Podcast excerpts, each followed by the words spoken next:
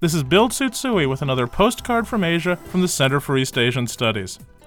Here in Tokyo, the members of the Imperial Household Agency are in an uproar over the publication of a new book about Princess Masako. It seems the book paints an unflattering picture of life in the Japanese imperial compound. Rules and regulations are so strict that both Masako and her mother in law, the Empress, are reputedly suffering from stress related illnesses. Of course, when it comes to being scrutinized, the Japanese imperial family is at the top of the royal heap. To give you an idea of what we mean, it was only last year that they phased out the job of royal stool examiner. And we don't mean something you sit on. With thanks to Randi Hacker for this text from the Center for East Asian Studies, I'm Bill Tsutsui. Wish you were here.